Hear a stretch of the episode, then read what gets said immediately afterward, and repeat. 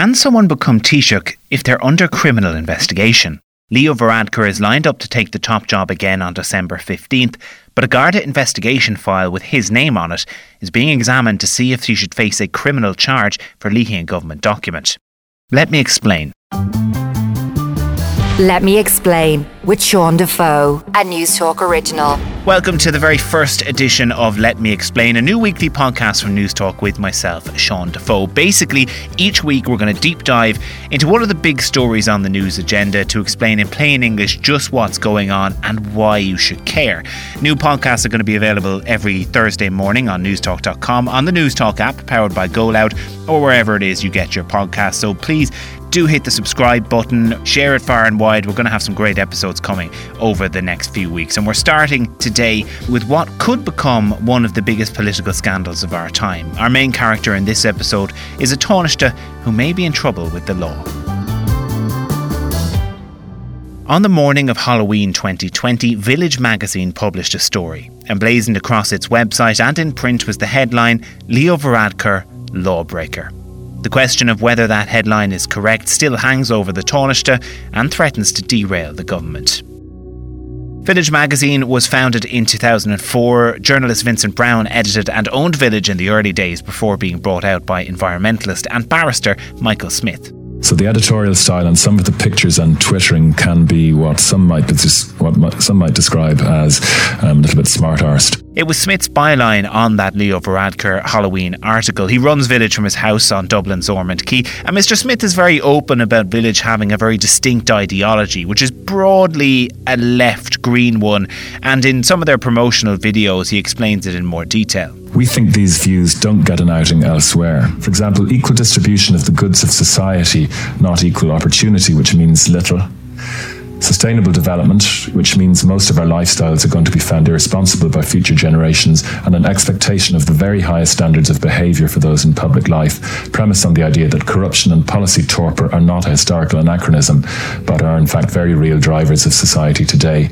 The Halloween article is a long and a detailed one, containing an interview with a healthcare entrepreneur called Chay Bowes and a number of screenshots of text conversations. And it alleges the Taoiseach Leo Varadkar had leaked a confidential document to a friend of his, specifically that he leaked a copy of a draft pay agreement between the state and the Irish Medical Organisation to a rival GP group, the NAGP. The National Association of General Practitioners was trying to challenge the IMO for members and for influence, being the sort of new kid union on the block, but would collapse shortly after these events. The screenshots allegedly show Leo Varadkar texting Maitiú Ó Tuathail, who was at that time the president of the NAGP, asking for his home address. They then report to show Ó Tuathail posting an image of the IMO contract into a text group called NAGP Inner Sanctum. The document agreed with the rival organisation is clearly stamped confidential, not for circulation. Village also shows another screenshot from Ó Tuathail to Chay Bowes with the same picture of the contract, this time with the caption Leo always delivers. The whole tone of the village piece is to say that Maitiú Ó Tuathail was really talking up his personal connections to Leo Varadkar and that if Chay wanted to get anything done in healthcare in Ireland, he had to have an in with senior Fine Gael politicians. In another screenshot, which Village says is between Chay and Maitiú Ó Tuathail, they're talking about direct provision centres. And Ó Tuathail says Varadkar, and I'm quoting here, couldn't give a f- about refugees. The tone always boasting of the access that he had to senior politicians and to even know their opinion or claim to know their opinion in this case. Photos of the two socialising also did the rounds on social media, usually accompanied with the hashtag Leo the Leak. Leo Varadkar's initial reaction was to call the article inaccurate and grossly defamatory, and in a statement that evening, he said he'd be seeking legal advice, particularly around a part of the piece which suggested he'd breached the Official Secrets Act. However, Varadkar didn't deny leaking the document in his statement and explained his reasoning when under questioning in the Dáil that week. I posted a copy of the agreement to Dr. Ó Tuathail between the 11th and 16th of April 2019, most likely the 15th or 16th. I did so on a confidential basis, believing that publication was imminent anyway. I wanted his opinion on it and hoped that seeing how favourable it was, it would remove or mollify any opposition from that organisation. I wanted him to see that there was nothing in the terms of the agreement that was contrary to what was publicly announced, and there was nothing in it worth opposing or agitating against. But he did very much question the relationship with Ó Tuathail as painted by Village magazine. Uh, in terms of our friendship, yes, we are friends, um, but there are friends and there are friends. We're not close friends. Um, Matt is the kind, Dr. Ó Tuathail is the kind of friend that I would meet maybe two or three times a year, probably in, in, in, at, a, at a drinks reception or um, an overlapping social, social circle. Um, uh, otherwise, he would have been in touch with me about medical matters, uh, things like Safety Net, for example, the charity that he works for, which is GPs who provide medical care to the homeless, and I've had some involvement with that. But we're not best mates or anything like that. I know that's the impression that's trying to be created. Um, perhaps that we're more than that. That is not the case at all. Another wrinkle came into the story when Leo Varadkar admitted that he no longer had the text message that Village had published, the one where he asked for Maitiú Ó Tuathail's home address. Sinn Féin's Pearse Doherty pursued that line in the Dáil. It's widely reported last night that you told a meeting of your parliamentary party that they should be careful of the friends that they choose. And instead of accepting responsibility for your actions, you just threw Maitiú Ó Tuathail under the bus and then you decided to reverse over him. So answer me this Have you deleted these messages? Have you deleted these communications from your phone? Uh, when I did check my WhatsApp messages, it wasn't there. Um, you know, I don't, uh, as standard, keep uh, uh keep all text messages. I do have a personal email address. So I, any anything on that uh, that could constitute a public record, I then forward on to my official account. Uh, but I don't, as standard, keep text messages. Now, at first, there was a huge amount of unhappiness in Fianna Fáil and the Greens about all of this. They decided to back him tentatively, but there was a real fear at the time that was there more to come? Was there something else that was going to be revealed? So their support did come with a bit of an asterisk. And after a few days and some uncomfortable questioning for his government partners, it became clear that Varadkar wasn't going to be sacked by his colleagues. And so Sinn Féin tried to do that job for them with a motion of no confidence in the Dáil. That was something the government obviously wasn't thrilled about, particularly backbenchers in Fianna Fáil and the Greens, whose support of Leo Varadkar was lukewarm at best. But he did have the Taoiseach's backing. I propose the motion at Kion that Dáil Éireann has confidence in the Taoiseach and Minister of Enterprise, Trade and Employment, Leo Varadkar TD. As I've said repeatedly, it was inappropriate and it should not have happened. When the Taoiseach informed me of the issue, he outlined the details of what happened, and these details have remained consistent subsequently. He also accepted without any issue that political accountability required that he come before Dáil Éireann and answer detailed questions at length. In substance, no one has demonstrated any personal gain from how the document was distributed and public policy was not adversely impacted. The facts of what happened are not in dispute. Leo Varadkar, while he was Taoiseach, leaked confidential government information to his friend. He can offer no credible reason for his actions. His claim that he was acting in the interests of the taxpayer or that the information was already in the public domain are threadbare. In the end, Mary Lou McDonald and the rest of the opposition lost the motion. Tá nó Neil Shaska Coig Rune Ritze. And quite typically, that's where many of these controversies end. There might be a bit more huff and bluff in the Dáil, but there's no higher sanction left for the opposition, and the issue usually fades away but not in this case. Garda inquiries into Leo Varadkar's leaking of a confidential document have been upgraded to a full investigation. The Taoiseach has said he doesn't believe criminal charges will be brought against him over the leaking of the draft IMO contract. In March 2021, the Taoiseach took to the Pat Kenny show after the stepping up of a Garda investigation was announced. Uh, they're investigating it. I'd expect no less. They've taken some statements. Uh, they haven't been in contact with me yet.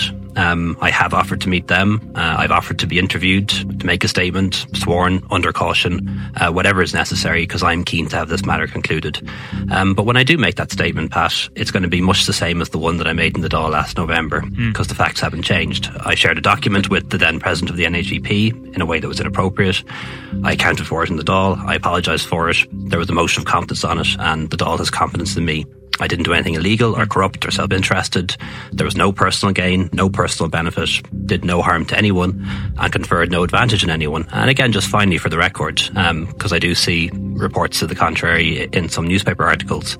Uh, this was not a cabinet document. It was not a cabinet secret. It was not a budget secret. It was not classified. It wasn't a, even a contract. It was an agreement about changes to a contract. And then things did sort of fall off a cliff news wise. Not much emerged from the actual investigation beyond some of the people who'd been interviewed, like the former Health Minister Simon Harris, and that the Taoiseach had given a full statement. And almost a full year later on, at the end of January this year, 2022, Leo Varadkar still had heard nothing back. Um, had hoped and expected that it would be resolved uh, long before now. Um, cooperated fully. Um, participated in an interview, uh, answered all questions, provided uh, documents and devices. That was all last April, and I've heard um, nothing directly from the Gardaí since then. That was until April 24th. A file has been sent to the DPP by detectives investigating Taoiseach Leo Varadkar over the leaking of a confidential government document to his friend Dr. Maitiú Ó Tuathail. It's understood Gardaí did not make any recommendations on the matter. A spokesperson for Mr. Varadkar said he's pleased that this matter is now moving on and he's very confident the outcome will be in his favour. Now, there's a number of interesting things there. Number one, that the Gardaí made no recommendation of whether or not to prosecute Leo Varadkar, and that decision is now entirely in the hands of the Director of Public Prosecutions, or DPP. And that, of course, is the DPP's role. It has to weigh up whether the evidence in each case it's presented with is strong enough to achieve a successful prosecution. So the DPP will examine the file the Gardaí have prepared and weigh up all the evidence. And typically there's a high bar for prosecution. Before going through all the rigmarole and effort and expense of a criminal prosecution, the DPP wants to be as sure as possible that it can win a case. And the state can't be taking spurious cases all the time and being defeated in the courts. It would totally defeat the purpose of the justice system. And on its own website, the DPP says the judge or jury must be very sure beyond a reasonable doubt that a person is guilty. It's not enough for them just to think that the accused is probably guilty. The DPP also decides what charges, if any, will be brought forward in a particular case.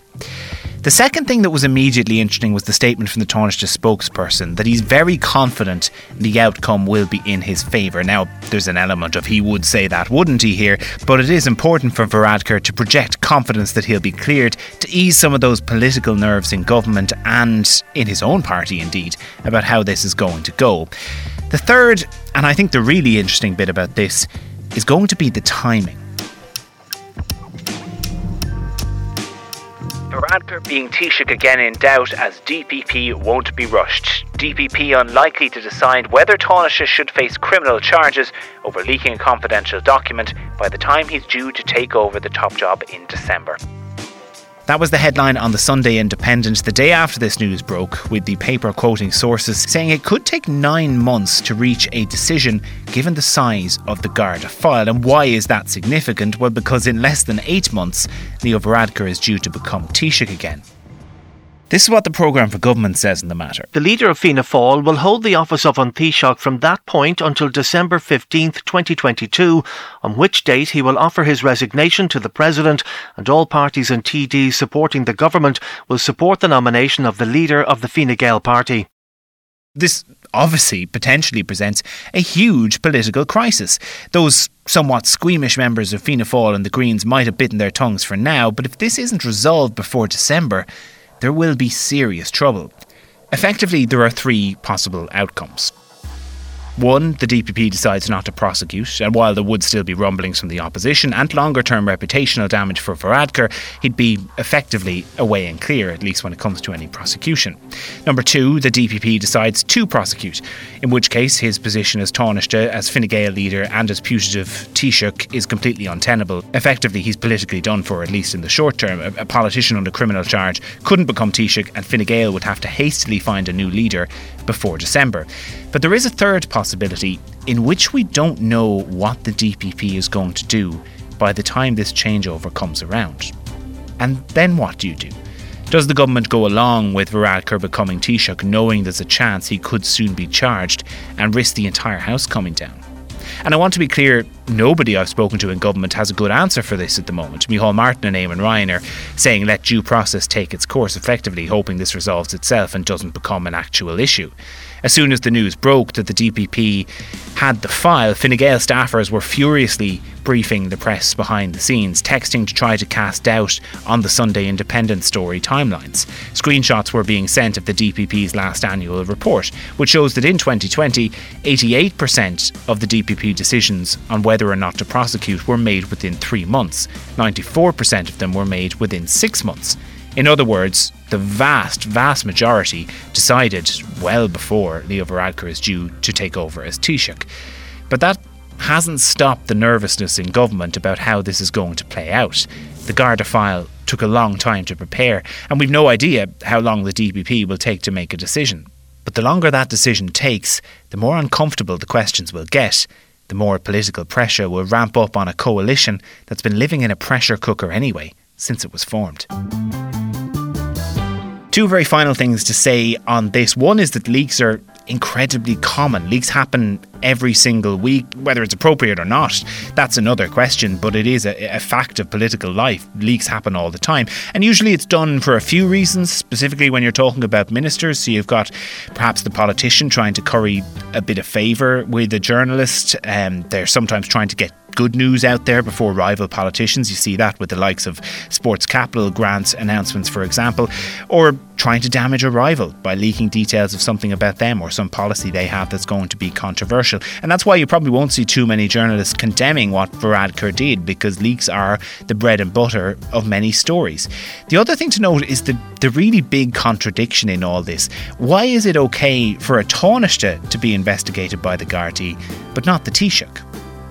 The whole political system seems to have decided that someone couldn't, obviously couldn't take the very top job if the Gardaí were examining something they did, but it's okay for the number two. Now, look, we know why. He hasn't been charged with anything and he may not ever be charged. And the leaders weren't going to allow the government to collapse over a maybe, but it is an interesting moral line in the sand to draw. So that's the story for now, at least, with the Leo Leaks controversy. This has been the first episode of Let Me Explain with me, Sean Defoe, a brand new and original podcast from Newstalk. And if you liked what you hear, if you enjoy this episode, please absolutely shout about it on social media. Share the podcast far and wide. Hit the subscribe button. Text your friends and family. Send it by carrier pigeon. Whatever you have to do, uh, it would really mean a huge amount for me and for everyone who's put work into this podcast. And my, my thanks to them. We'll be back next Thursday morning with another episode. We'll chat to you then.